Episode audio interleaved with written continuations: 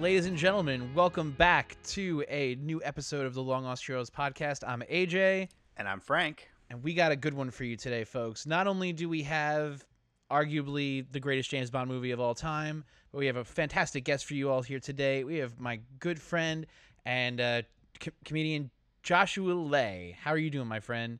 Hey, I'm great. I'm excited to be on this pod. It's fun, and uh, I- I'm stoked. I'm ready to talk about the movie. Hell yeah, man!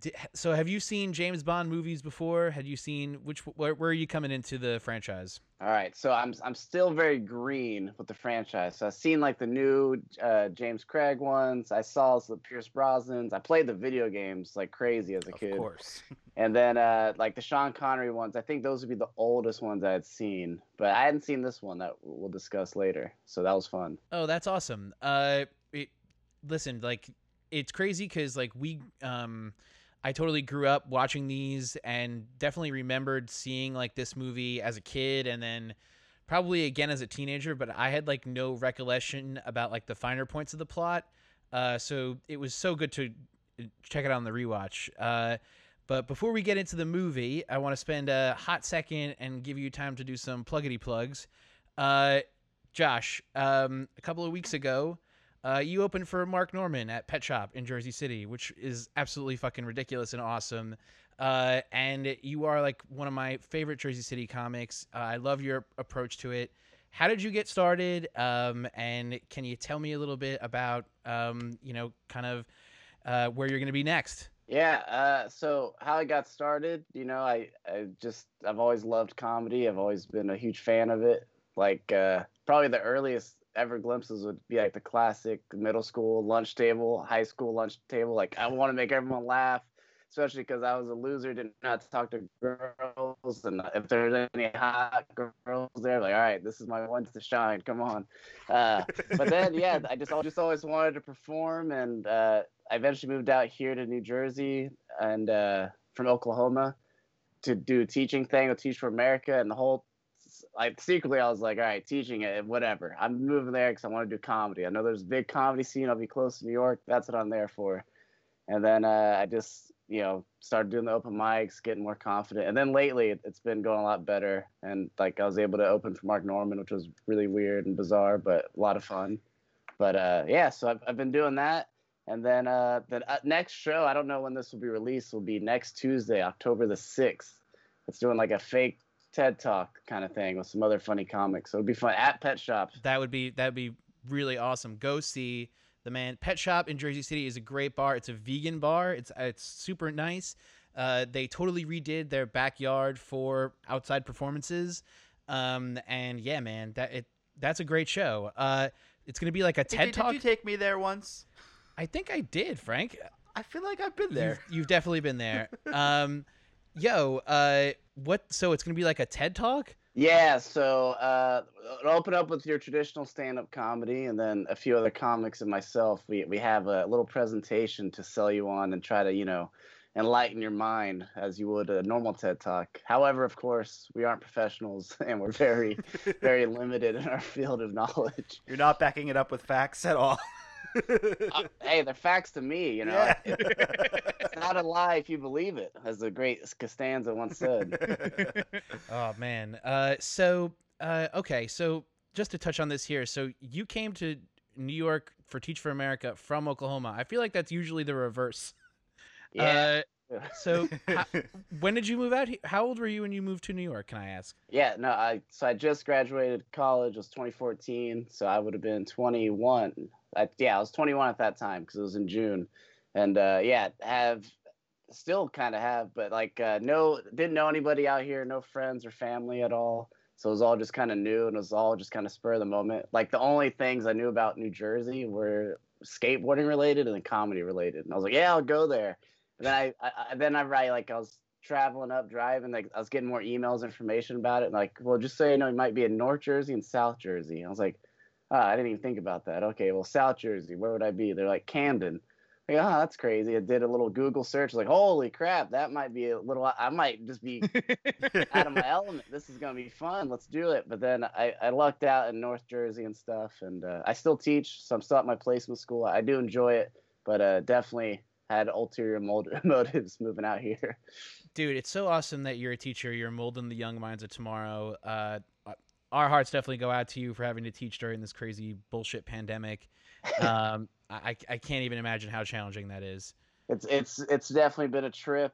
Uh, it's kind of like this right now. We're having a Skype call lately. I'm just, hey kids, what's up? Uh, you want to talk James Bond? They go, what? I go, Sorry, I got I got my my evenings and mornings switched up. I apologize. oh God.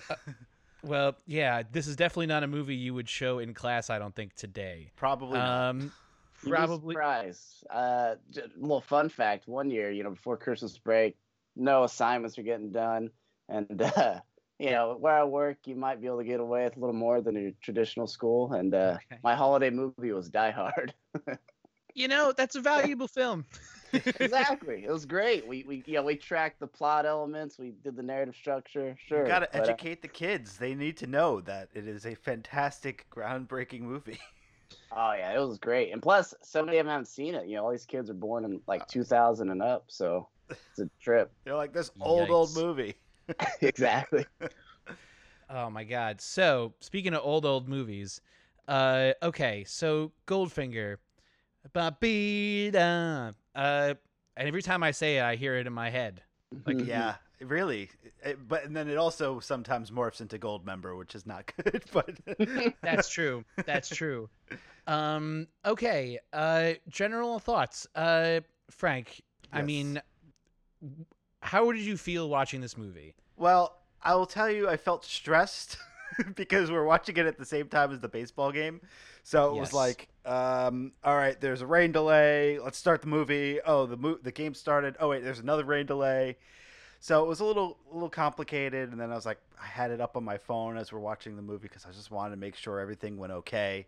Um, but I was able to commit and and pay enough attention. Plus, as soon as I started it, I was like, yes, I I know I've seen this one, and there were so many iconic moments that like were still in my memory. Um, and so it was just like a, a good refresher um, because this one probably wasn't even that long ago. Like I, I'd say probably within ten years, um, probably maybe even more recently than that. It was just like if the last movie we were talking about from Russia with, with Love like was the the table setter and it like did a, a bunch of templatizing for James Bond, like this one like like really solidified everything and it's just like from top to bottom just like a, a great movie. Like it was 64 right? Like Yep. like th- it's it's just really solid. And like we were just talking about before we went on on the air like this is a blockbuster. Like it and it feels like it. Like it's a, it's a it's a fun ride. This movie to me doesn't feel so a lot of times if you've been listening to the podcast we say that the bond sequels feel reactionary that you know they do something in a movie and then the next movie will make up for it or go in a different direction or have a different influence this to me is like the first one where they're not trying to react to what the audience knows about James Bond yet because they don't know who he is. So in this movie what they got to do I think is like they got to get a bigger budget, they got to have um, more locations and they switched up the director. So Terrence Young directs uh, Dr. No One from Russia with Love, and then they bring in um, Guy Hamilton, who is a little bit younger, has a little bit more action uh, under his belt, and I, I think totally it sets up the iconic moments that we see in this film. Like, there's no better word I think than than iconic for this. Um, so Josh, we we come to it with all this crazy baggage from the fucking podcast we've been working on. uh, Josh, what did you think about the film? No, I loved it. I it, it it's I think it's your your quintessential Bond movie. And again, I'm not like a huge expert, but it hit all like the classic Bond stuff, the spy and secret agent things, and then uh yeah, like if I were to show a person a Bond movie and not try to go with the newer ones, this is like definitely top three I'd pick from. I think. 100% totally agree with you there I think I think this is number one. Um, I, I here's, uh, it's not just the elements that go on to, you know, be done again or interpolated in other movies. It's not just the spoof quality of it that goes on from it. I- think really it's kind of the. I, I- I can't even. What's the? I can't even think of the word. It it it uh, cements kind of where Bond is in popular culture. It really takes him into the hearts and minds of the North American movie going audience. Uh, and that's done because, and you can see that because this movie was re-released like three times in American cinema, like, and they actually put it out with Doctor No in '66. Like, there's great, awesome promotion stuff for it. Uh, this is really where the Bond merchandising really begins, where you start to see corgi toys, jigsaw puzzles, shoes, bathing suits, bed sheets, all that shit really starts here. Um, and yeah, man, I, I got it. I, I loved it. So I I really want to get into all the great trivia of this movie, and that may indeed spoil it for some people who have not seen it. If you have not seen it, I implore you. It is so deliciously fun to watch. It moves at a tr- tremendously great pace.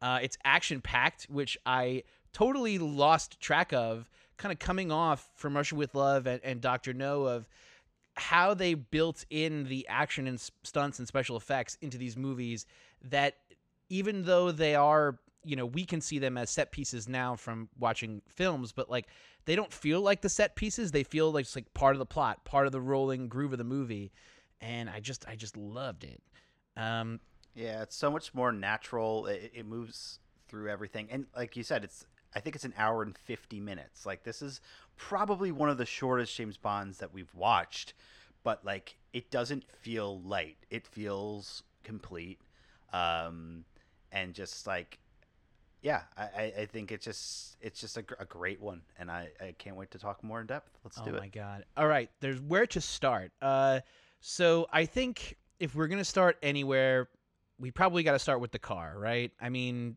this is this, everyone's here to listen to the car right is that we, we got to start here We've been waiting for it. We've been. It's like, where the fuck is it? I know, I know. Uh, okay, so here's some trivia. So Desmond Llewellyn, he's they're about to shoot this scene with uh, James Bond coming into you know uh, Q Branch, and he's going in to go look at all the cool gadgets for the first time. And we've never seen this yet. We've only seen Q come up and hand him the attaché case. That's about the the extent of what we've seen him as. right. And right before we're, you know, they're rehearsing the scene, uh, Desmond Llewellyn, who plays Q, is, uh, you know, kind of going up to Bond and like being very jovial about it and being very sweet and, uh, you know, respects Bond. And then Guy Hamilton stops him. And he's like, "Listen, stop, stop, stop, stop, stop. You don't like Bond." And he's like, "What do you mean?" He's like, "You have a contempt for him because he doesn't respect what you do." And that's going to cement your guys' relationship. And like I can't think of any better direction than to have that have happened. Because Wow. like the the comedy and the amazing um uh, repartee that these guys have for generations like is because, you know, a good director saw an opportunity to really set up a real relationship. Uh, and, and that I think is so awesome. So as they get to the car, uh, it's an Aston Martin DB5. Um, Ken Adam, the production designer, the great production designer, the great Ken Adam, uh, goes is a huge uh, sports car nut at this time, and he approaches Aston Martin and says, "Hey, do you guys have anything cool, anything new uh, we could take a look at for the next Bond movie?" And they had the prototype for what would become the DB5 ready to go, and he's like, "Oh my god!" So they buy four of them, sight unseen, and they start building them out for what they're gonna do.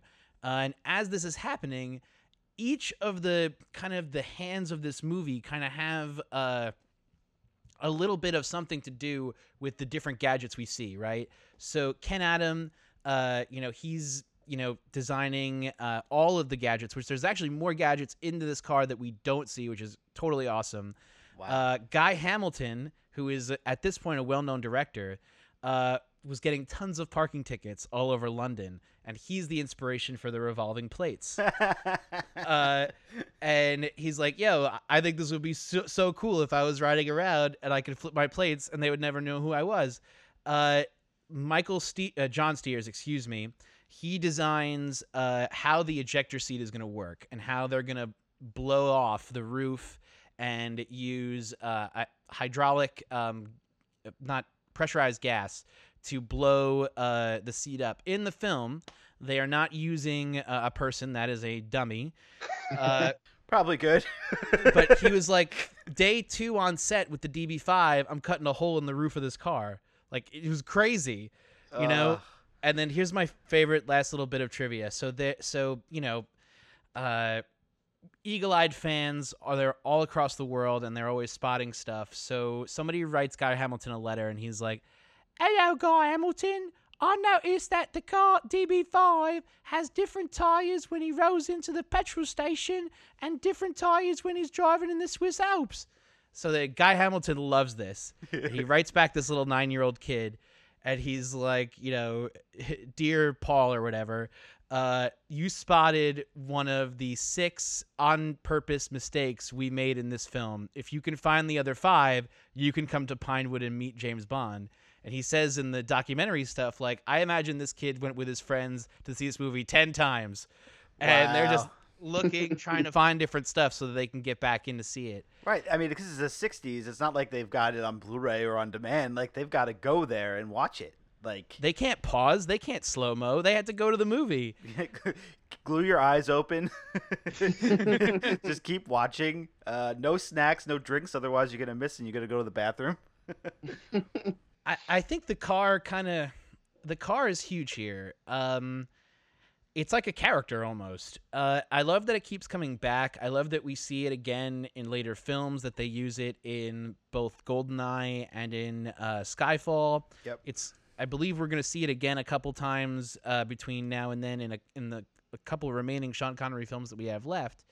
Uh, but they they marketed the hell out of this. They Corgi, which was not like Hot Wheels, they're more like a larger car company that made like models of toys.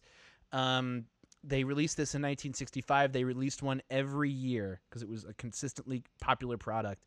1994, they released a uh, for the 40th anniversary. Excuse me, 30th anniversary. They released a uh, 14 karat gold version. That's Um, fucking awesome. it's fucking great. The corgi toy had the ejector seat. Like it, it's so super sweet. Uh, and then like the cultural influence of the car. I don't think we get the Batmobile if if this didn't exist.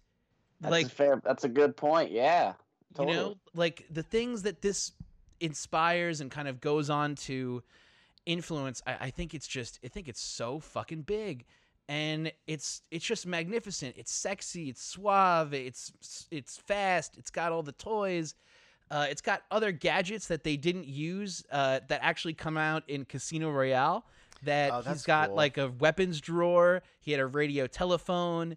He had like tri nails that they, he could put out to you know blow people's tires. He had ramming bumpers. Like they shot all this stuff. They didn't even put it in the movie. Uh, we love it. I love it. I love it. It's like that's I epic. Like it really is a game changer. Um, like it's one thing to watch them in the film go through the process of destroying it because like that's what they always do, right? It's like Yes. okay, you've got this awesome car, and this is why Q hates you because you always find a way to, uh, you know, dismember it in multiple ways. But like they bought four of them and destroyed them all. like that's, Yeah. that's nuts. It was awesome, and I think that uh, one of the oh my god, I love the line where um, you know Q is explaining the ejector seat, and then James Bond says, "Ejector seat? You're joking." I, I never joke about my work, 007. It's that's iconic as hell. That's it right there Right there. you know and and uh, the influence that goes on to have it's it's just great and i'm so happy that it's here i'm so happy that we get to see it i love it in other references like i love in catch me if you can when leonardo dicaprio's frank abagnale goes and sees uh, goldfinger in the theaters and then goes out and the next scene he's driving a db5 in manhattan like that's absolutely out of control awesome uh, i don't people say it's the most famous car of all time I turn this now to you, Josh. Do you think it's the most famous car of all time? Absolutely. I mean, up second would probably be my uh, 99 Mercury Sable that I had in high school and college.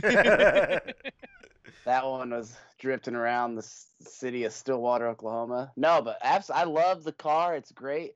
I, one thing I wish I wish we did have more banter between him and Q because that was it's it's terrific. It's funny, and especially this the background shenanigans that's going on at, in the little headquarters. You got people getting shot like point blank with an assault rifle Oh, it's gas mask and like a weird area. But uh, yeah, this is the throwaway lines. Like he's like, "You never return my gadgets." He's like, "Uh," and he's like, "Oh, wait, we got to give you an hour lecture before uh, you get and turn this baby out." And he's like, "Oh, Jesus. I I love the whole thing. I want more Q in this movie. They definitely could have ramped it up, but fantastic and a great car, absolutely." Yeah, I mean, and it's, like delicious. it, it sets the stage, right? Like obviously, Desmond Llewellyn will be in sixteen or whatever films, and uh, so he will continue to grow on this. But like they even set it up for uh, when Ben Whishaw takes o- over for the character later. It's like, he, yeah, he's got this disdain for Bond. Like he like respects him, but he also is like, it's like that coworker that like he's really good at his job, but like also you always have to like clean up after him. Like it's Q's the original IT guy who has Yeah. to take your computer that you filled up with porn and clean it up and make it all nice again. yes. You know, like, and that's such a great character. Um, I oh also- my god, I also love that it's kind of the origin story for it. Like when we had the origin story for the gun, the Walther PPK. Like here, it's like, "Where's my Bentley?"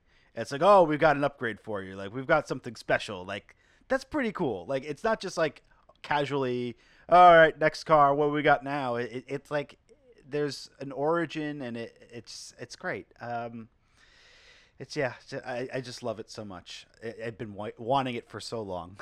I'm so I'm so glad that it's here. I'm so glad that we got it. Um, and now like. I just want to again turn back to Ken Adam, who is the production designer for this movie, who is fresh off of Doctor Strangelove, right? So that he doesn't do From Russia with Love, he's he's um because he's making Doctor Strangelove with Kubrick. He comes in and he does this, and the sets in this movie are fucking epic, iconic, epic sets. Uh, the laser room. The, this is the first time a laser is ever used in a movie. Period. Wow. Like, wow. There's no lasers in movies until 1964. Uh, the uh, the rumpus room in uh, Kentucky with the floor that opens up and the fireplace that comes down and all the cool modern esque furniture. Like if I I would live in an apartment that was just that room. Like I'd be happy out of my mind. I oh my god, there and then also Fort Knox. Like it's just and then we can play the game after this. The Fort Knox set. I love this. The comptroller, there was a woman, a comptroller for uh, Fort Knox, wrote Ken Adam and was like, beautiful job. Like, you did such a uh, masterful and inspiring set for the interior because they were not allowed to go in. Uh, not. they could go around the outside, they could fly over it, they could do all the drawings to make sure the uh, version that they were working on in Pinewood back in London was as close as they could get. But it, you know, they had to imagine, you know, and uh, Guy Hamilton goes to Ken Adam. He's like, I picture a cathedral of gold, and like that is exactly what it is. And it, oh my, it, it's like spotless and clean and and shiny like the floors there's just like nothing around. It's just it's like i remember that too. Like that's something that's stuck in my memory from before. It's like that fight scene where you everything is around you. It's like oh man. And yeah I, you only got to imagine yeah think about like okay so wait you've got this plot of a movie where you're going to try and rob the uh, rob fort knox and you want to go inside it's like it's all a ruse for them to actually rob fort knox that that would actually be a cool like a you know like a alternate history movie like Guy Hamilton and Broccoli and Saltzman are trying to rob Fort Knox. A movie within Well, a they're movie. Oh my god. All right, so Josh, we play a game. It's a stupid game, but it's a, we we try hard over here. Um, You're, so, selling it well. I like stupid games. Let's do it. so we try to summarize the plot of this movie in as few words as possible. Ooh, okay. Um, going into it, I didn't. I remembered Fort Knox, but I didn't remember the how and the why and the what. And something that we found super helpful in watching these movies, especially when dealing with the plot, is to watch with subtitles. Because sometimes the plot just goes so fast, um, you you can't really pick up on it. This one, I don't think there's that problem here. Um, so I turn it to you, our uh, amazing guest. Ooh, okay. So one sentence. As as few words as possible. It doesn't have to be one sentence. All right, all right. I'm I'm going. I'm off the top of the head. Here we go. Uh, horny, suave, spy man thwarts creepy cheater man's plan to inflate his profits at the uh, at the at the, the the hand of the public people. I don't know, something like that. Uh, that was so good. That was so good, I loved Josh. it. A- adjective heavy, but I tried. I wanted to get there in one sentence, but yeah, Frank, you want to take a pass? James Bond is tasked with stopping Goldfinger from uh, radio making all of the gold in the U.S. radioactive, therefore Irradiating. irradiating, therefore increasing his profits and tanking the global uh, the U.S. economy. But he stops them. I I think you guys both did great. Um, the one part I didn't remember and I really liked that uh, I watched it with the subtitles was learning that uh, he was working with China and that they set up the plot that China wants to sow dissent in the West, so they give him the dirty bomb, and then he can then go on to do that. And I was like, oh my god, like you know, we just had from Russia with Love. They bring back another superpower.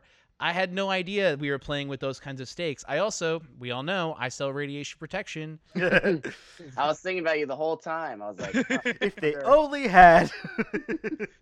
You know, I love that. And it's actually, I think, a pretty compelling plot that, you know, Goldfinger wants to irradiate the, the bars of gold in Fort Knox, thus devaluing them.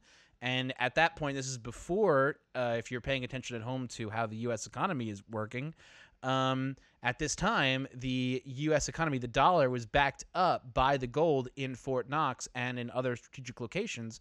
Uh, and this was before we went to what I would now call the idea of the dollar, where we b- that we imagine the dollar has this value based on how the stock market is doing, and you know we all just believe it. you know, like at least at this time, like things actually had value in money. So I don't know. Uh, the game's Also, made up and the points don't matter. exactly. um, oh my god. Uh, okay, great passes on the on the game, gentlemen. So let's bring this right into Goldfinger himself, uh, played by Gert Frobe. Um, I got some name. good. Yeah, definitely great name. I got some f- fun trivia on this. Guy Hamilton saw Gert Frobe in a German, uh, like spy film or like a noir film, and Gert Frobe plays a child molester, and he's like, "This is the guy I want for the my guy I villain." want. yeah, jeez. Uh, he's a great Rough. child molester. I could say, I could just from looking at him. I'm sure he, he, he won a Oscar for the child molester awards. you know, they did different stuff back then. Um, It's the 60s. I don't know, man. So, did you guys know that that's not his voice? Uh, yeah, when I Uh, looked it up, it's dubbed. Yeah. Interesting. I didn't know that. I had an inkling, so I thought it was a little off or weird. I was like, yeah, maybe that's just the old time movie, whatever look. But uh, ah, now that you mention it, huh? So what's his real voice sound like? Michael Collins is a British actor. Uh, he dubs him. So Gert Frobe shows up on set. He goes to Guy Hamilton. He says, "Hello, I am so happy to be here." And then he realized that is all this motherfucker could say. So he's like, okay, uh, all right, well, you look super cool. We'll just dub you. It doesn't even matter. And they give him the direction, say all your lines really fast to have it with some kind of intensity, as we know from Lucas. That's the most important direction anybody can give. Um, and they pretty much nail it. Like, there's a couple spots I think you can really tell the difference, but I think the most iconic line that Gert Frobe gets to say is delivered perfectly and is highlight reel ready when Bond turns to him he's like, You expect me to talk? And he's like, No, Mr. Bond, I expect you to die. so classic. It's so good. Um, yeah, I mean, I, I, I think it's really interesting. Like as we've been going through all these older films, like how many people were dubbed. Um, Yeah. it, it and like I don't I, don't know. It just was like a choice that they made that were like, well, you look the part, but you don't sound the part. So like I don't know. I just don't think that that that happens anymore these days. Like, um, and like the other thing that's weird, like there's this throwaway line where they're talking like, oh, is is he German or Swiss? He's like, no, he's British. He just doesn't sound it or something. Like, it's like what the fuck? Yeah. It well, I think what they were trying to play off of was like before they could really talk about what Project Paperclip was at that time, you know. um, what we know about now that you know the Allies gave you know certain Nazis, uh, and we'll just say it, we'll say Nazis, not Germans, certain Nazis permission to come to the West if they had something to offer. You know, obviously his metallurgic uh, abilities and his you know jewelry and his you know love of gold um, plays hugely into this. Uh, here's this. This was super interesting. Uh, Ian Fleming writes Goldfinger in 1959 after going to a spa where he met a metallurgist, a German metallurgist who was obsessed with gold and taught him everything he needed to know for this movie. So it's coming from firsthand accounts. Like I fucking love that. That's awesome. Uh, and I think he's menacing as hell. Uh, I think he's definitely evil looking enough, but I also think he added a certain level of menace that um, Doctor No doesn't have, that Rosa Klebb in the final scene, the final fight scene, does not show. And you see this guy who's like a real genuine threat, and I love the fact that he comes back at the end. The twist ending is fucking awesome. hmm absolutely. And as a as a villain, you like the fact that he's like not this all powerful guy because he's kind of also just a loser. Like he's cheating at gin, he's cheating at golf. He's Oh, like, yeah. he's just a terrible cheat, and that just makes you hate him even more because that's like the worst thing to do.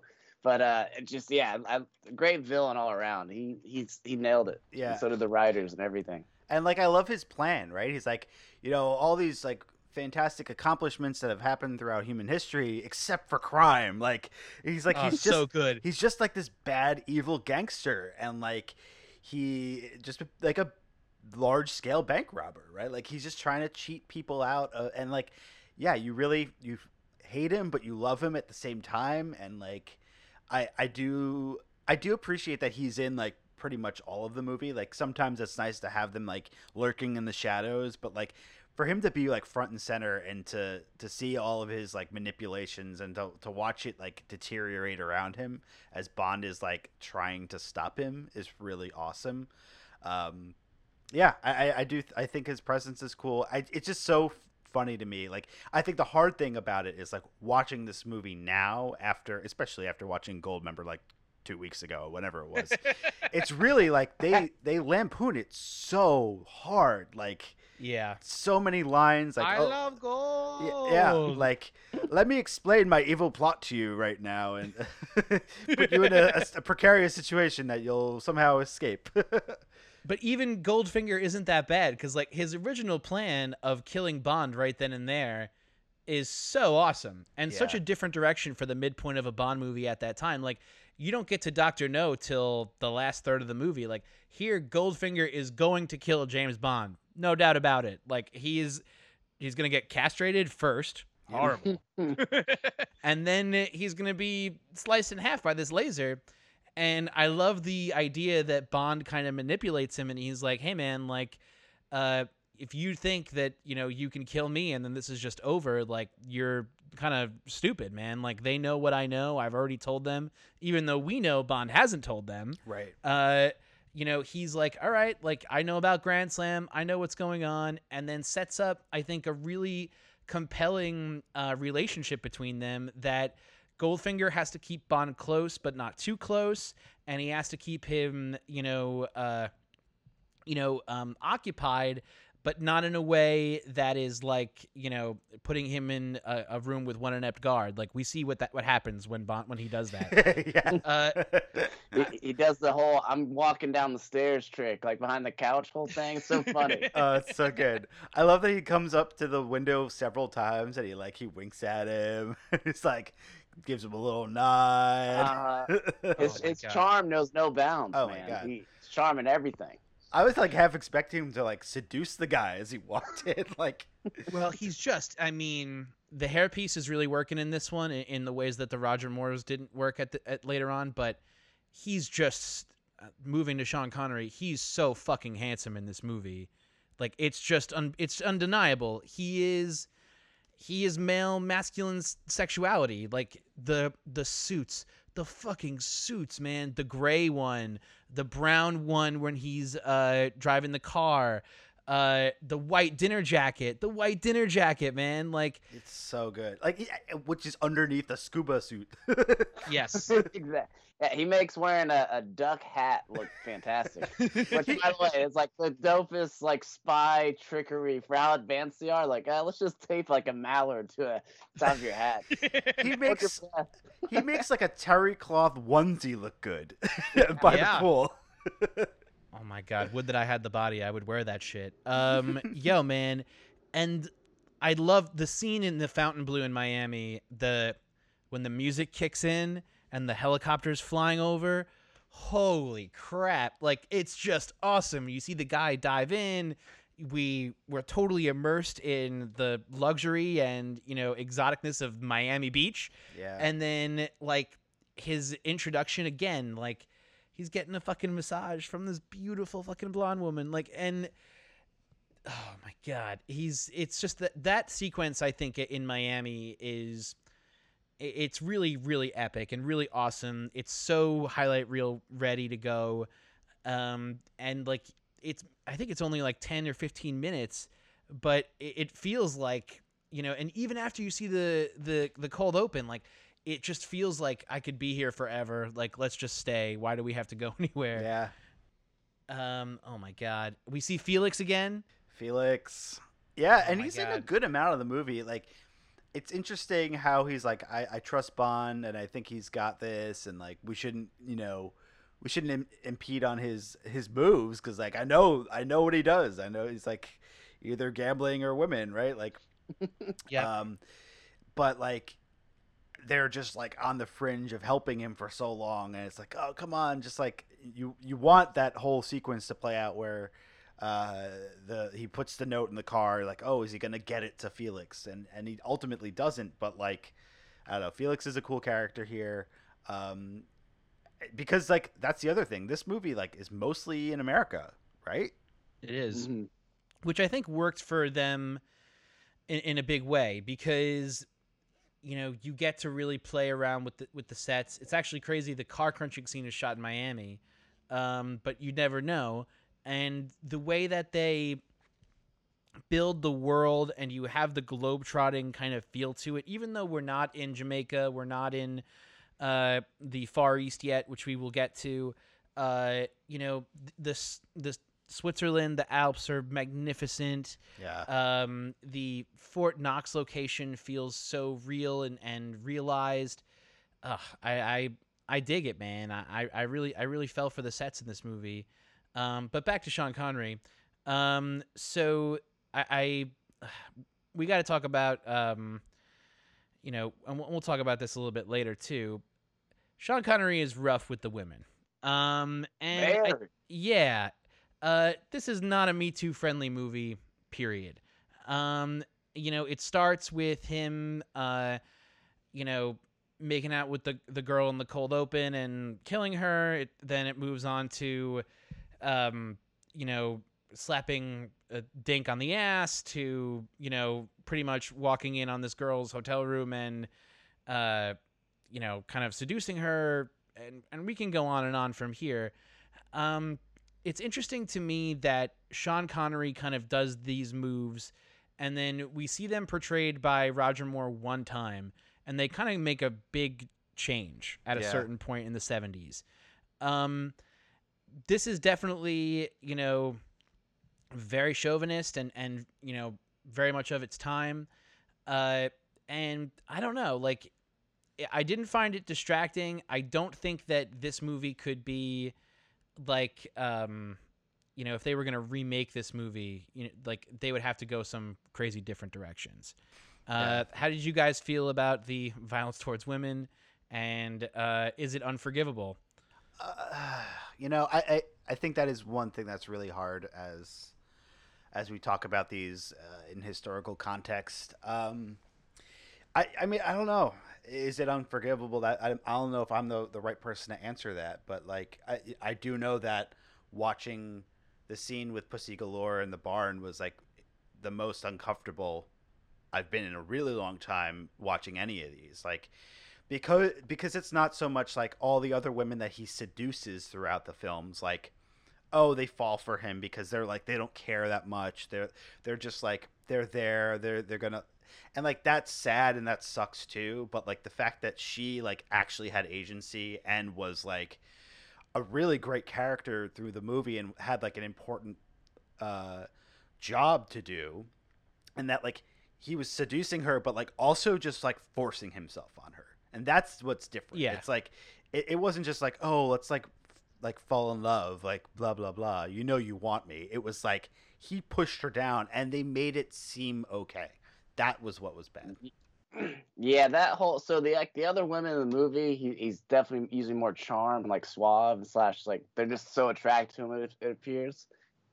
But yeah, with Pussy Galore at first, it's like, oh, this is kind of funny. They're doing like some, they're flipping each other around. Seems like they're both just play fighting a little bit. But then when he's on top, it, there's a lot of resistance for that kiss. You're like, holy hell, what am I watching? Yeah. But uh, yeah, yeah. I and they ya. glorify it and then they make it a plot point that like basically because he slept with her she changed her mind to not help goldfinger and changed out the the gas tanks Mhm. and the only I, I thought of a rewrite. So the only Okay. way they could fix it is like he's about to, to like you know really make out with her, and like Goldfinger's guards like come to the barn door, and like Pussy Galore waves him off. Like th- that would be like how you save that because then it would show that she's like kind of having advocacy, that she's you know kind of in charge. Because this is are they really in love? Like it doesn't really feel like that. It kind of No. feels like two professional badasses kind of like you know appreciating each other's abilities you know Yeah. more so than like really falling for each other in this one totally like yeah it's like- she's not a secret agent or or a spy like in some other instances but she's a professional um and you know she's a pilot and can clearly like hold her own even though she is unwise enough to shoot a gun in a plane as a pilot. Whatever. But yeah. Yeah that that part's a little bit rough on a pilot. I'll give it to goldfinger at the end of the movie but Yeah. it was definitely you know that that part they were setting it up they were setting it I up. mean? absolutely. They had to. But like it should have been somebody else then. It shouldn't have been pussy because like she's a fucking pilot fucking pussy galore What- honor blackman what a name Great I mean- name. Yeah. so they almost changed it to Kitty Galore for the American audiences from the book, which was Pussy Galore. Uh, I'm so glad they did that. They did not. I I revere them for not on all the American marketing. Her name is hidden. There's she doesn't have a trading card. she doesn't have an action figure. Nothing. Um, that I thought was was very awesome. I love her introduction. Um, when she's on the plane and he wakes up. And you know, my name is Pussy Galore. He's like, I gotta be dreaming. oh my Oh, god! it's so good.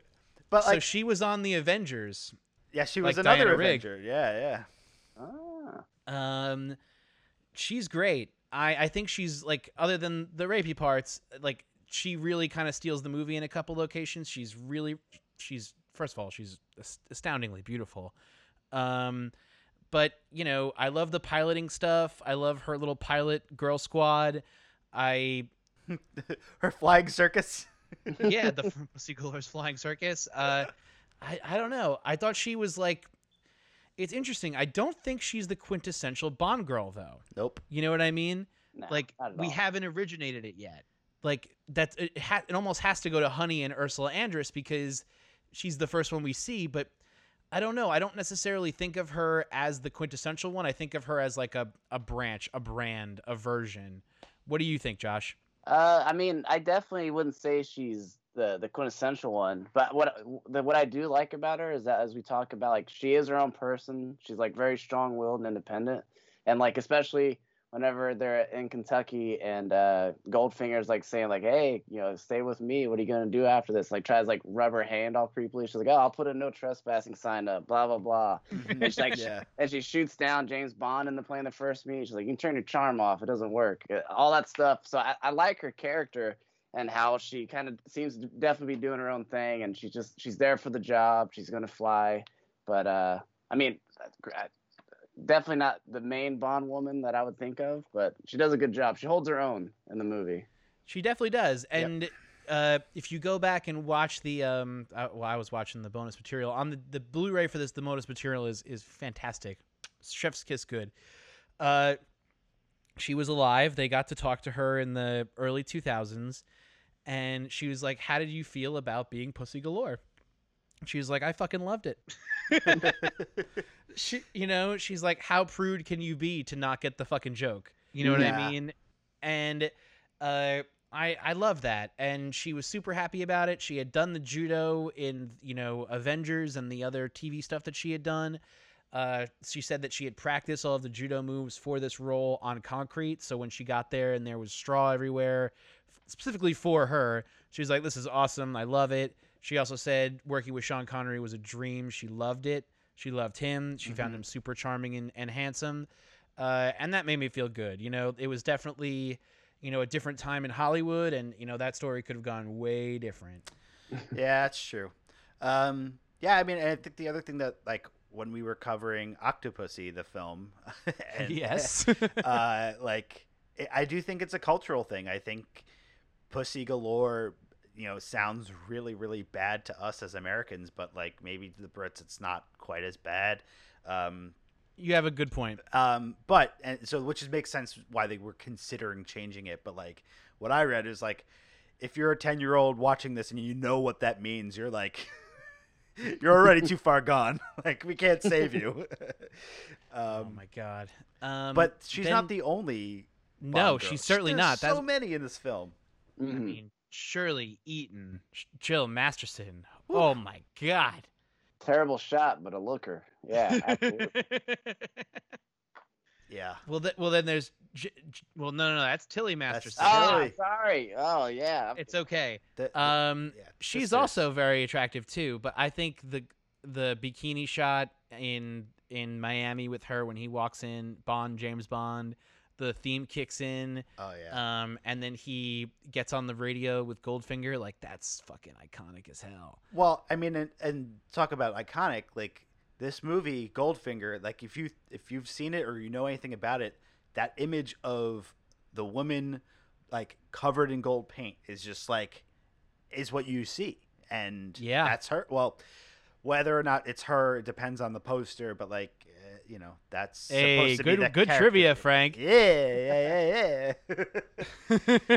Um, but yeah, I mean, eh, she's great. I, I, the other, the one thing though that still like confuses me, and maybe they said this and I missed it in the movie, but like, is it that Goldfinger has this earpiece in, and like the guy he's playing cards with sees it, and he just like thinks he's listening to the radio, or he just like doesn't see it? No, I think it's a hearing device because Oh. he, when he's playing with um when he's playing with the guy and he said, "Did you say this amount of money?" and he turns it up and then he puts it on the Ah. table at a certain point. That's what I thought. Josh, what do you think? So, I mean, I like to gamble here and there, mainly sports gambling. But I'll tell you this: that's a big, big oversight of this movie to where this guy is like willingly losing and, and continuously losing money playing this game with him. And at one point, he's never just like, "Hey, what what the hell's up with this uh this little thing here?" Like, no gambler would ever be like, "Yeah, you can have some hearing aid in. That's totally fine." Like, not even geriatrics would let that slide. They would have to yell. Like, big oversight in the movie. But uh, yeah, yeah, still fun. And it's fun because then they they flip the script on him, right? And Bond like forces him to to lose, which is really satisfying. Um, It's actually it's like it's fun to watch Goldfinger get frustrated. yes. Oh my god.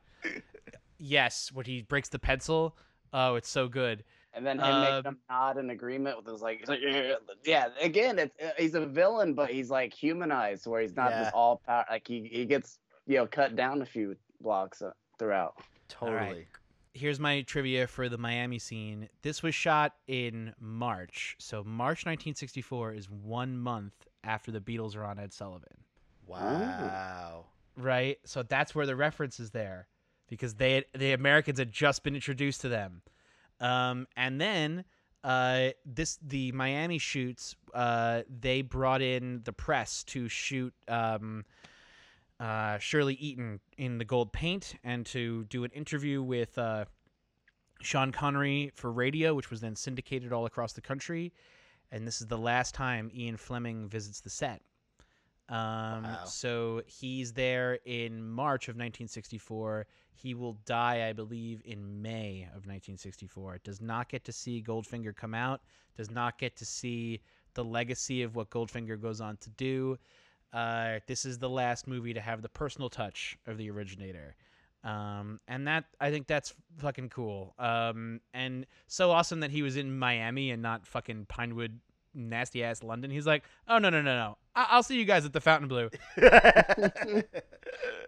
Um, yeah, man. Uh, so moving and grooving. Um, we got to talk about the golf scene. Um, I think the golf scene is again another iconic uh, part of this film, where you know Goldfinger is playing James Bond. Uh, you know for their gambling to play.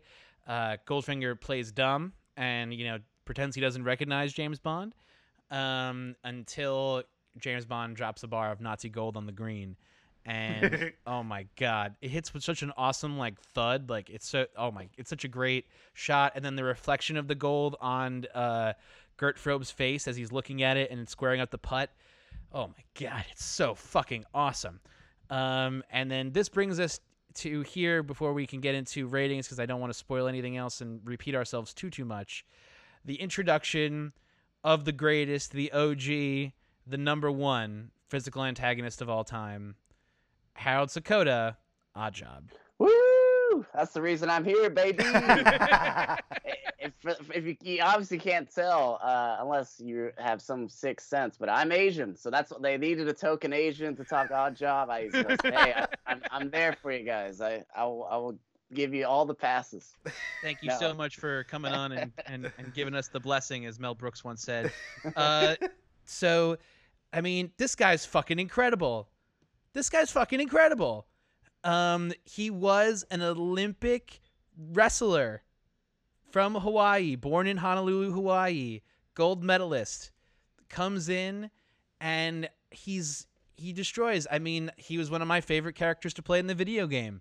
He's a beast Oh, of a man. Of course. he like I, I think that the the shame th- I mean maybe I, I'd have to look it up, but like the, the thing that's a real shame about the video game is like, oh my god, he's this really short guy, right? Like it's not fair to Mhm. play as Oddjob. I'm like you you see him in the movie, I'm like, I don't want to go up against this man. He's like scary and huge and like you throw things at him and, and they just bounce off. Oh, Like he's so badass. oh my god, he's such a badass. Yeah, he, he's a great little Asian Hulk throughout. Uh, he he talks just like Hulk. Ah, he just yells. Uh, I wonder if they had to dub his voice. No, but um, yeah, he's he's great. He's Korean, so he, I'm I'm also Korean, so he's got the Korean royalty going. Especially because I mean, you could argue it now, but definitely like the '60s, Asians aren't prominent in movies, and uh, no, they're not. for like an Asian male, for him to be like a badass, even though there's like some Asian tropey things about him, but uh, overall, like he, he's not like emasculated in any way. He's fucking breaking steel pipes and stuff. He's he's got a very starchy hat he throws, which is funny but cool. Um, He, s- But, he uh, squeezes the golf ball and just crushes it with his hand. Oh I love God. it. But no, Oddjob's fantastic. I, I'm all in on on Oddjob. I back him. So there's a great. You guys got to look this up. I'll probably I'll post it on the Facebook tonight. Um, there is a Vicks cough syrup ad from 1965 where it's Harold Sakata um, coughing, and every time he coughs, he like smashes a fence or a mailbox or something like on his way back to his wife. And like he's like he's destroyed the entire block, and then his wife opens up the door, puts the spoonful of sugar medicine in his mouth. He takes it. They they bow at each other, which is culturally insensitive now. But Ah. they bow at each other, and then they turn back, and you see the block is just like on fire. The the fire hydrants exploding. It's a, it's a really awesome ad, and he's in character as Oddjob with the hat and the suit and everything. It- that was that was so cool. And then on set, he was super sweet. Like there's really great pictures of him uh, with the kids in the golf uh, at the golf course. Like they're all like trying to squeeze his his bicep, and he's like lifting like the little kids up and down. Um, I, I think he's I think he's awesome. I think he's definitely a big part of why Jaws became so great. That they like saw. Jaws is another physical antagonist, and we're gonna move right into ratings after this, so we don't have to explain it anymore. But uh, the physical antagonist, Josh, we decided as we were watching the movies that usually there's going to be a villain who's got the master plan, right? A Mr. Big, somebody who's going to be figuring it out.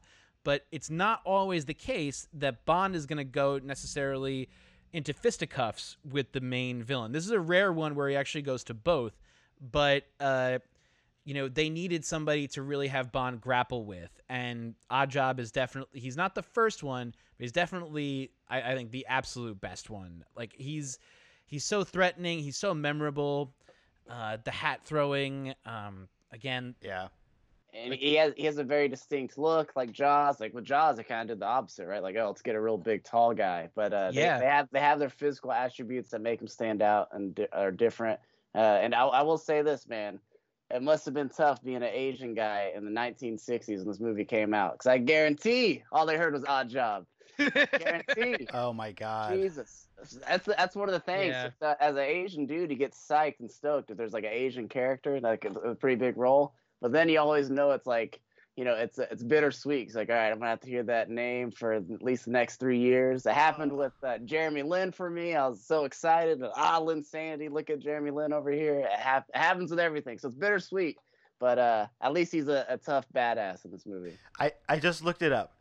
He Harold Sakata is five ten, and Sean Wow. Connery is six two. Like, it's, Yeah. that's the three inches. Like that's like not that huge of a difference, but like the video game like totally glorifies it, um, because he he's a big man, um, beefy.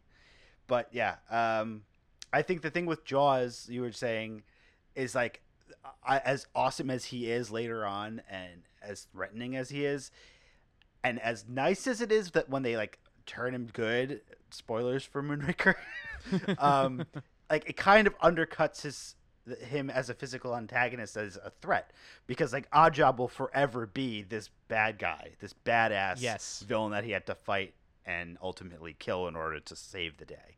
So, last bit, bit of trivia before ratings. I'm, I'm sorry, I know I keep belating the point. Uh, so Guy Hamilton, they're shooting the final fight scene in the the vault at Fort Knox. Um, as they're shooting the scene where uh, Oddjob ultimately meets his untimely demise, uh, when he goes to grab the hat in the metal bars, uh, and James Bond then electrifies it with the you know the the stray cable. Uh, Harold Sakata actually got pretty badly burned um, from the fireworks on what's going on, and then Guy Hamilton, you know, on the on the video, he's like, you know, he got really badly burned. Uh, you know, I, I felt really bad about it, but then you know, Harold Sakata came to me after the shot, and he's like, you know, you never yelled cut, so I just kept rolling with it, man. That was that was what we could do. And it's just like a totally different style of filmmaking. You know what I mean? Like it was Yeah. totally a time when like the director and the, was the king, the god, and then the actors were just play toys. You know what I mean? They Yeah. were not given any credit. They were not given any um, advocacy to make sure that they were safe and that the conditions were fair and that they weren't being, you know, misused in any way. Um, I don't know, man. It. Uh, I, I think it's super cool that he like toughed it out and like you know obviously went on to you know come back for all the trivia. He wasn't too pissed off about it. I was like, oh man, they, they, Yeah. they, they hurt my boy. They, they Well, made him hurt. Well, as as much of a bummer it is, like the, the safety on set wasn't probably great. But what, what's so fantastic about these old movies, like one of the things I noticed throughout is like all the action scenes. It's like just all really shot, and so you know it's not like close up angles of things. It's it's a wide shot, so you see all the cars driving. You see the different fight scenes. That's what, one thing I loved about it, and like they really had to rely on like what they could do at the time. It wasn't so technology influenced and like based on. So I thought that was cool. the action really does hold up in this movie. Like it, you definitely feel um, the threats that Bond's under. You feel the fight scenes a lot more viscerally than the older movies. It's a lot less judo chop, you know, and then like things happen. Uh, you're immediately, you know, aware of the power of Oddjob from, you know, the the, the refrigerator scene. All right. Uh, before we get into ratings, any other final thoughts, spoilery ideas, things that we may have missed? Um, the only other thing I'll say is uh, last movie from Russia with Love. Actually, well, the first two tease Spectre and tease Blofeld. Yes. This one has nothing to do with it. So this is like You know, I, I mean, it, it's kind of actually a lot like Skyfall in a way, like where they're starting to tease out this bigger threat, and then they just take this this journey and make this fantastic movie. Um, so obviously, Yeah, Spectre will come back, and we'll see more of them. Um, but I, this movie, just on its own, for it to be a single mission uh, to take down Goldfinger is is great.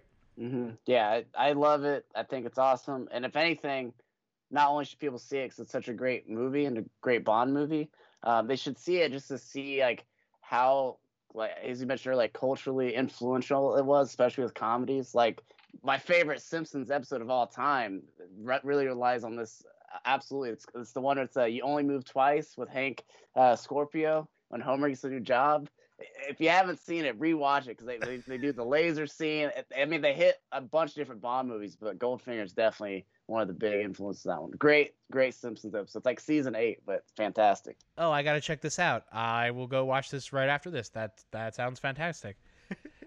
uh, yeah, this is like this is the shit. Um, so okay, so now we're gonna get into ratings. I'm gonna tell you, audiences, we gave this movie a very very high rating. So if you're cool with knowing that Frank and I both loved it, um, you don't have to listen any further. We are gonna cover one thing that we have not discussed yet, and that is the opening sequence.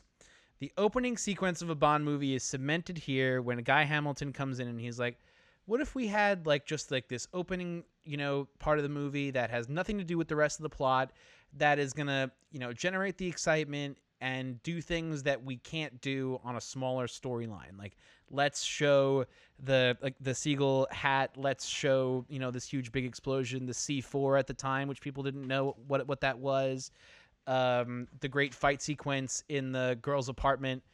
Um, this is iconic. This changes the game. This changes Bond forever. Bond will always have one of these cold opens in it going forward. Uh, I, I I think it's a ten out of ten. It's the OG. It's the originator. I agree. Ten. it's it's fantastic. Um, it it just it sets the stage, and I, I agree. It, there's a lot of tension in there, and it, it's just like it's like if they made a Bond TV show, you would get this like little like these smaller missions, but like Yeah. having this little taste here is like, oh no, he's got a job. He does a lot, and this is one of his missions. And then it, you know, actually the other thing that's really awesome about this opening sequence is like we have the the song too, right? Like it goes into Yes. the credits, and the song is just so good, um, and the design and everything that they have, and uh, it, it just it that's like you said, they set it up, and they will do this for for everything else after. The song was a major hit. We're gonna talk about that, but it was a major hit. It went gold. of course it did. Um, what did you think of the opening sequence, Josh? Oh, I I'm right there with you guys. It was fantastic. It's fun, and one of my favorite lines of the movie at the beginning is like they just really briefly toss like a, like mention why he was blowing the place up with C4. He's like, yeah, you know those heroin flavored bananas, not on my watch. it's like what? Like I kind of want more heroin banana story. Come on, that's hilarious. I But, uh, gotta I thought- believe back to Frank's point that this is a Spectre plot. Ooh. It makes sense. You know, like they're out there doing this.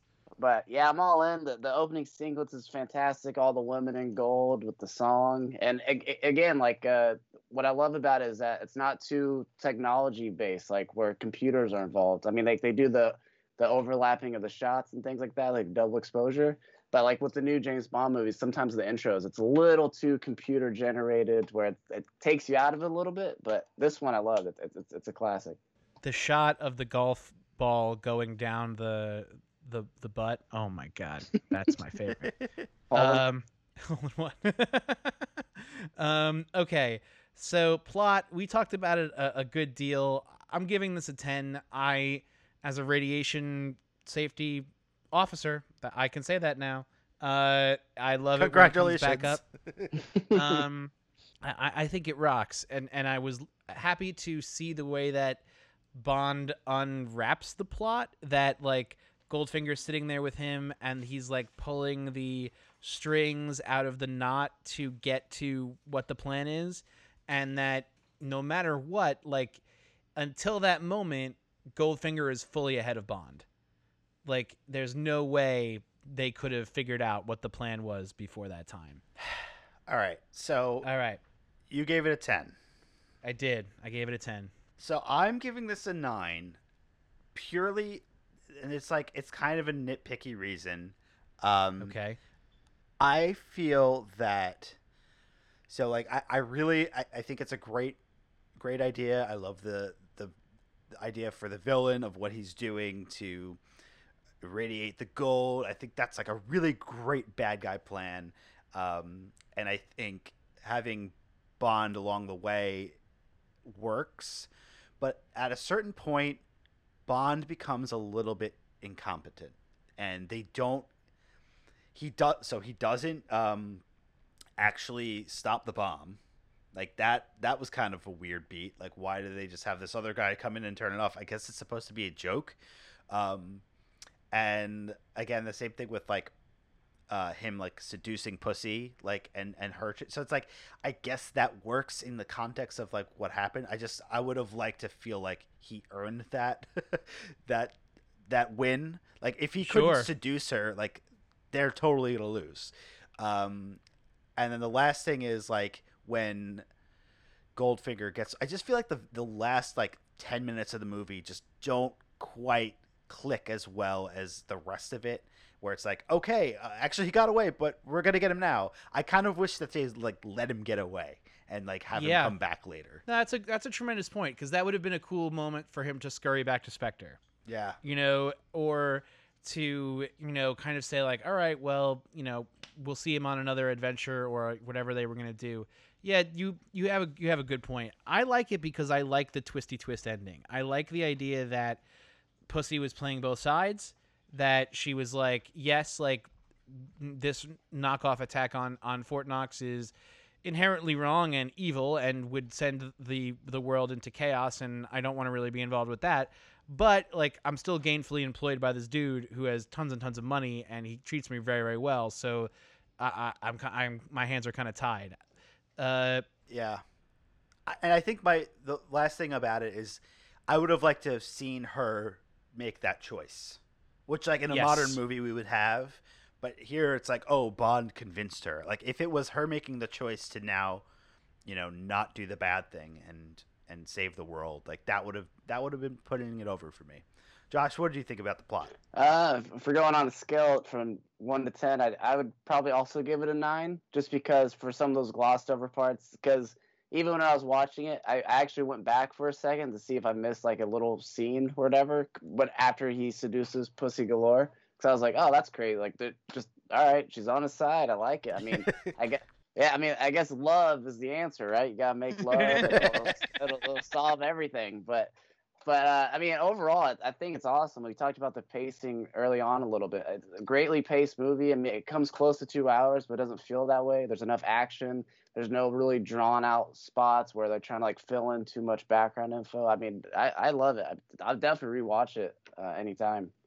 So hell yeah dude so I'm gonna ca- you're at uh I'm gonna give your you gave the the opening sequence a 10 you gave this a 9 I'll calculate your scores over here I'll tell you at the end um so the next category is gadgets Q in the car I know it's going to be another 10 for me. Uh, this is the origination of the whole goddamn thing. Um, there is no Pierce Brosnan with uh, Q in Tomorrow Never Dies or, you know, Goldfinger or any of the uh, Gold uh, Goldeneye, excuse me.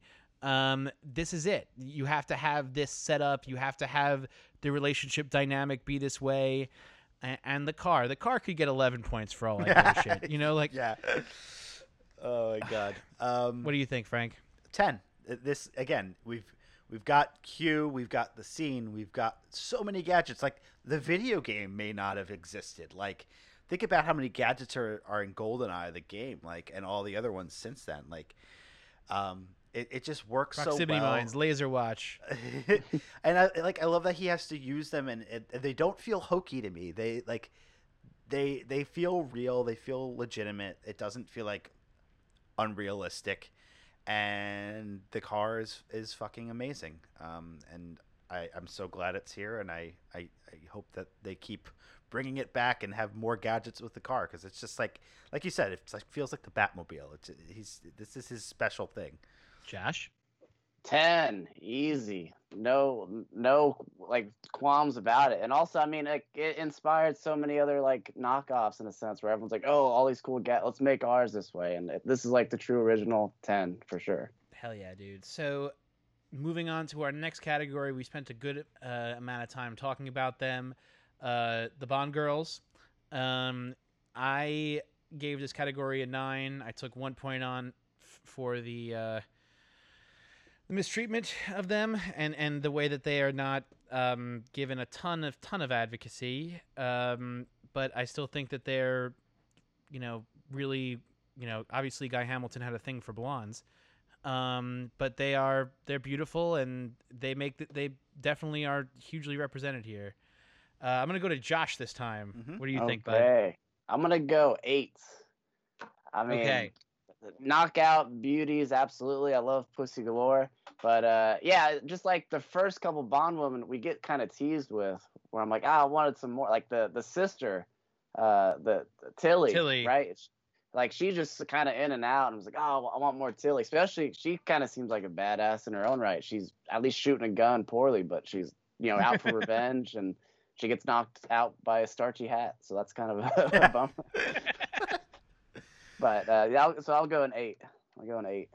Franks. Um, I'm going with a nine. Um, kind of in agreement with AJ here. Uh, I do think that they're all beautiful, and um, I, I think it was like I was waiting for Pussy Galore to show up, and I was like, "Oh, are you Pussy Galore? Nope, you're not." Like, um, the having like her Tilly die so quickly, like I don't know. I know it's like the hat, and like she gets killed with it, but it just was like, "Huh, wait, she's dead. Okay, she's Mhm. dead. Um, so yeah, um, I I like them a lot, but I think uh, we we could have had a little bit more advocacy from them. All right, so we're gonna do villain. Um, so obviously we're talking about the one and only Goldfinger here. Ulrich Goldfinger. so I gave him a 10. Uh, it's like probably one of the few that I have given a 10 for for villain just because like you get his motivations. He's super evil, he's menacing looking. He's kind of a physical threat. And, and he and he like explains his plan, but like he could have easily killed Bond, and like ultimately like Bond outsmarts him. I think he's he's just iconic. Um, Josh, what do you think of Goldfinger? Oh, 10. Uh, I, he's great. He he's he's like funny at points, and he's he's evil, but not too unbelievably evil.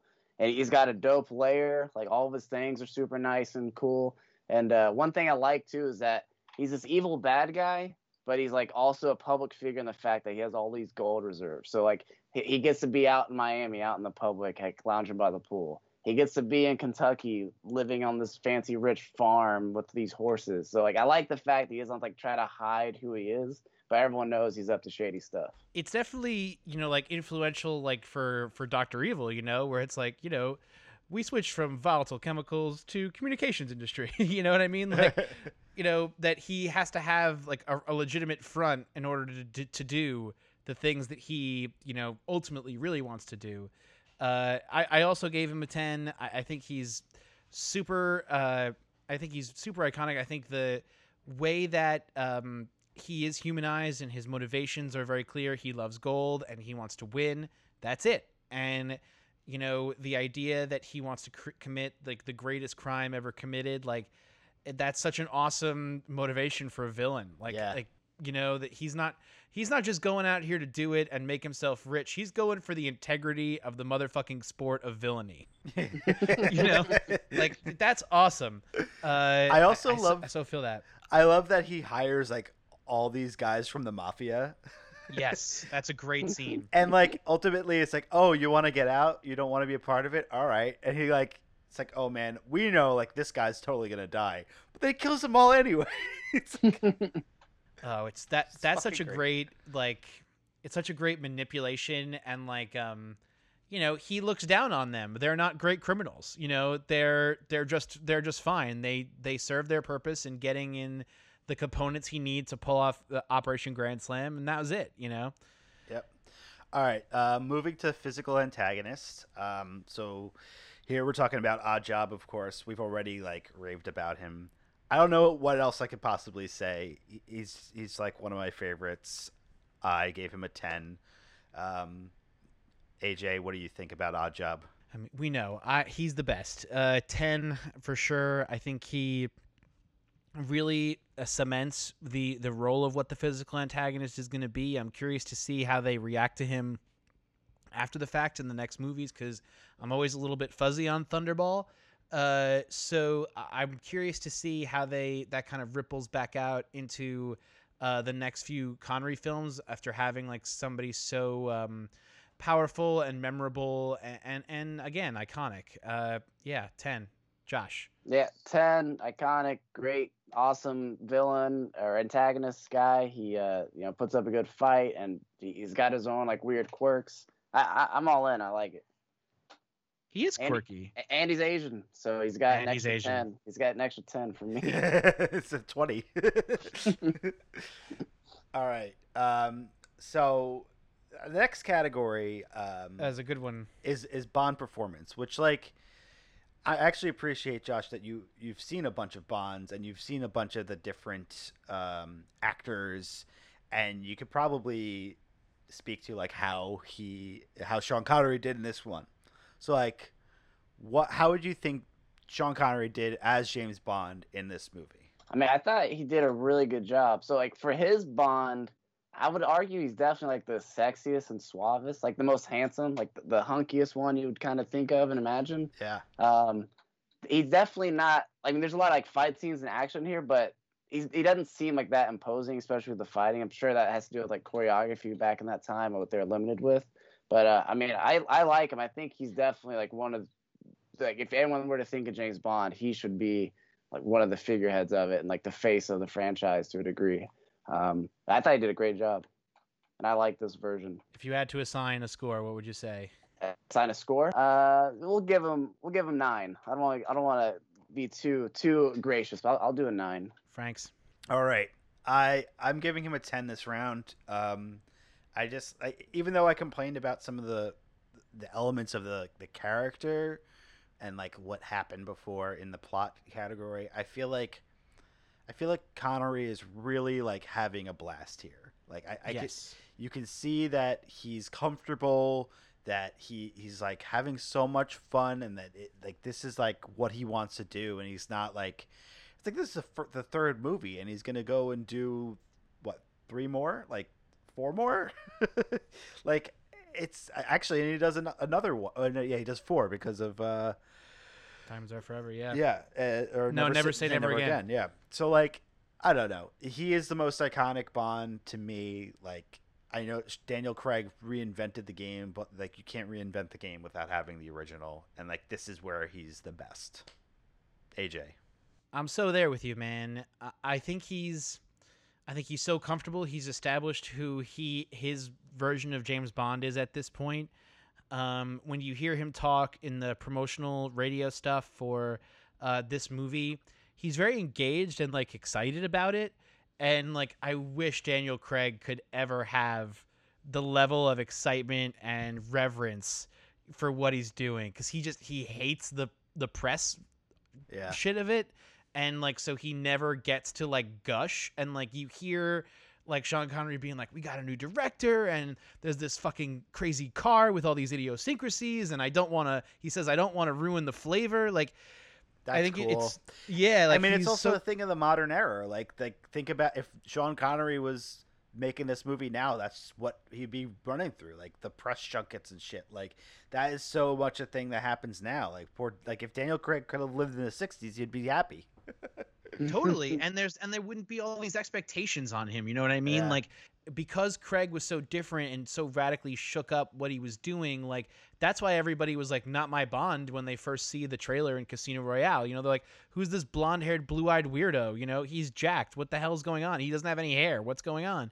Um you know this version uh, this is like was so crazy uh, it had to be doing uh, golden eye stuff pierce brosnan said that this was the first movie he ever saw Wow. like like this is it like so for that I, I think it's definitely a 10 for me I, I this is you know him rocking and rolling at at the the height of his James Bondness. I'm excited to see what he does next, but holy shit, was this great!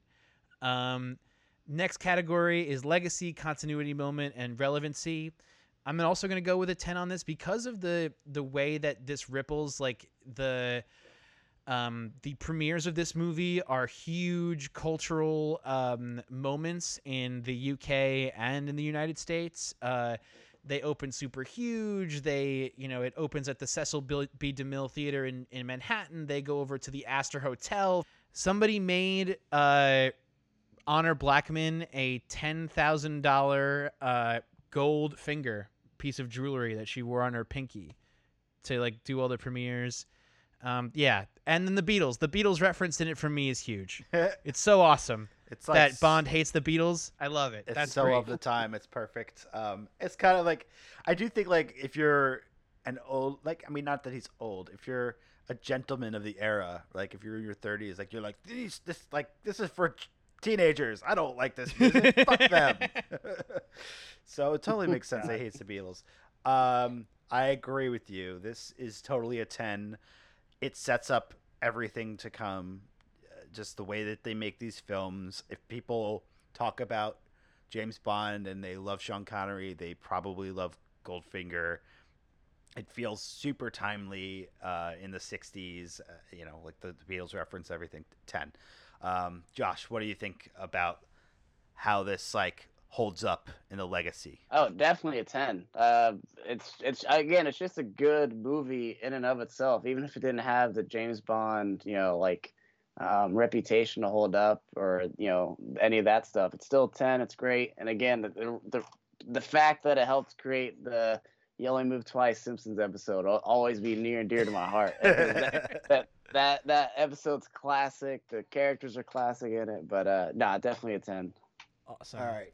Uh, so mo- last two categories, folks. We're almost wrapped up over here. Uh, so the special effects.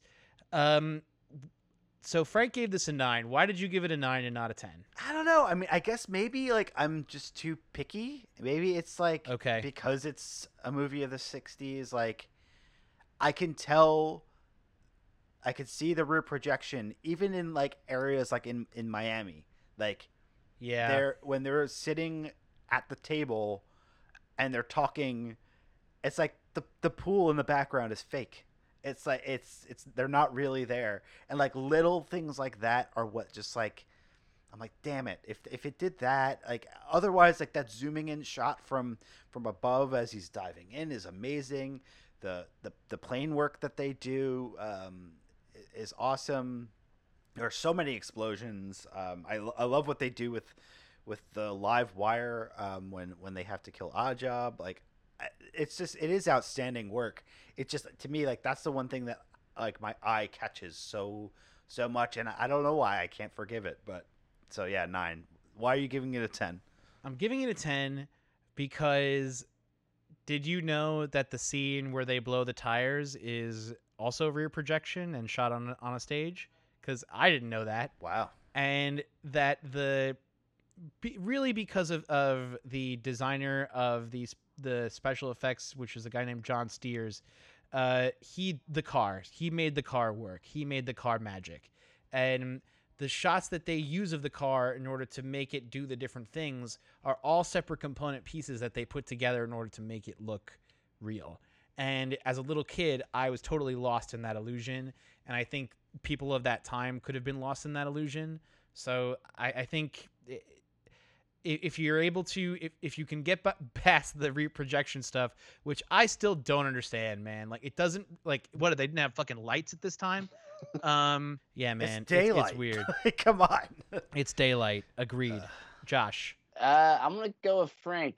I'll say a nine as well because definitely the the projection part. It's really the few things that's kind of dated about the movie that you like notice so easily. And he, and then it, it is true because like it's like they have the nice uh, you know establishing overhead shot of Miami and the beach and the pool, and then they have the other shots, but just a few of them randomly. It's like, well, that's not real. Why did they have to fake that shot? Why couldn't they just do it then and there? So I'm sure they have their their logistical reasons and everything, but yeah, that definitely is like the only few times to go. Yeah, it's definitely an older movie. That's a goofy looking at shot. But yeah. Oh my god, I've been so excited to talk about the goddamn music. Uh, so, Josh, Frank, and I played in a band. Uh, Frank uh, went to school for music, um, and uh, I mean, you were you're a pretty fantabulous trombone player. You, you you're pretty great at it. And like, I remember playing the James Bond theme in Mr. Nadeau's jazz band. Hell yeah. Bird Intermediate School. Um, this is this is like it. This is where we get all the things that I think we really love out of the James Bond music, and that is two separate ideas. There's the first, there's the iconic song that you love and plays throughout the movie, but also how that interweaves with the theme and then the overarching theme of the whole movie, so that you get the subtle um uh Goldmember theme coming in you get also Goldfinger, Goldfinger. goldfinger fucking a uh God damn it, Mike Myers. God damn it, Goldmember. Uh, you get that awesome, uh, that really groovy, like '60s swinging, jazzy theme when they're flying over Miami. I love that uh, musical beat.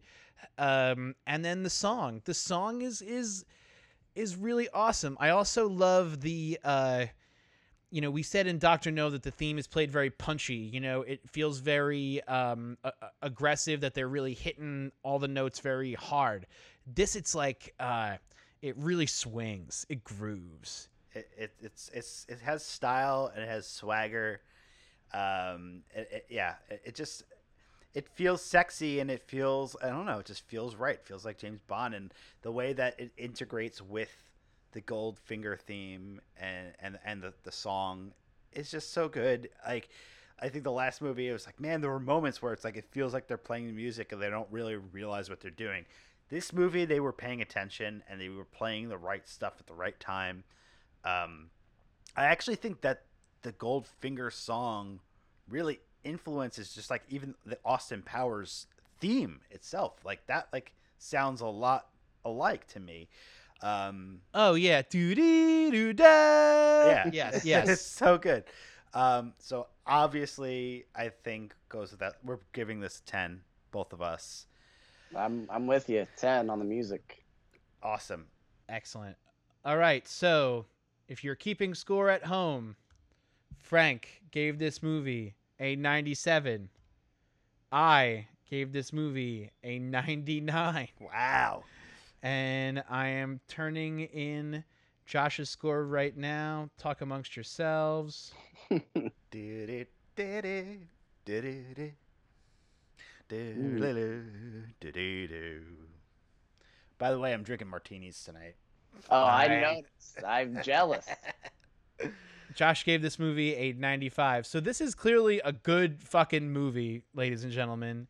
What what martini did you drink for this podcast? Because it looked so fucking cool. The glass looks awesome. So this glass is kind of different. It's not a true martini glass. It's actually got a pink hue to it and a gold rim. Yes.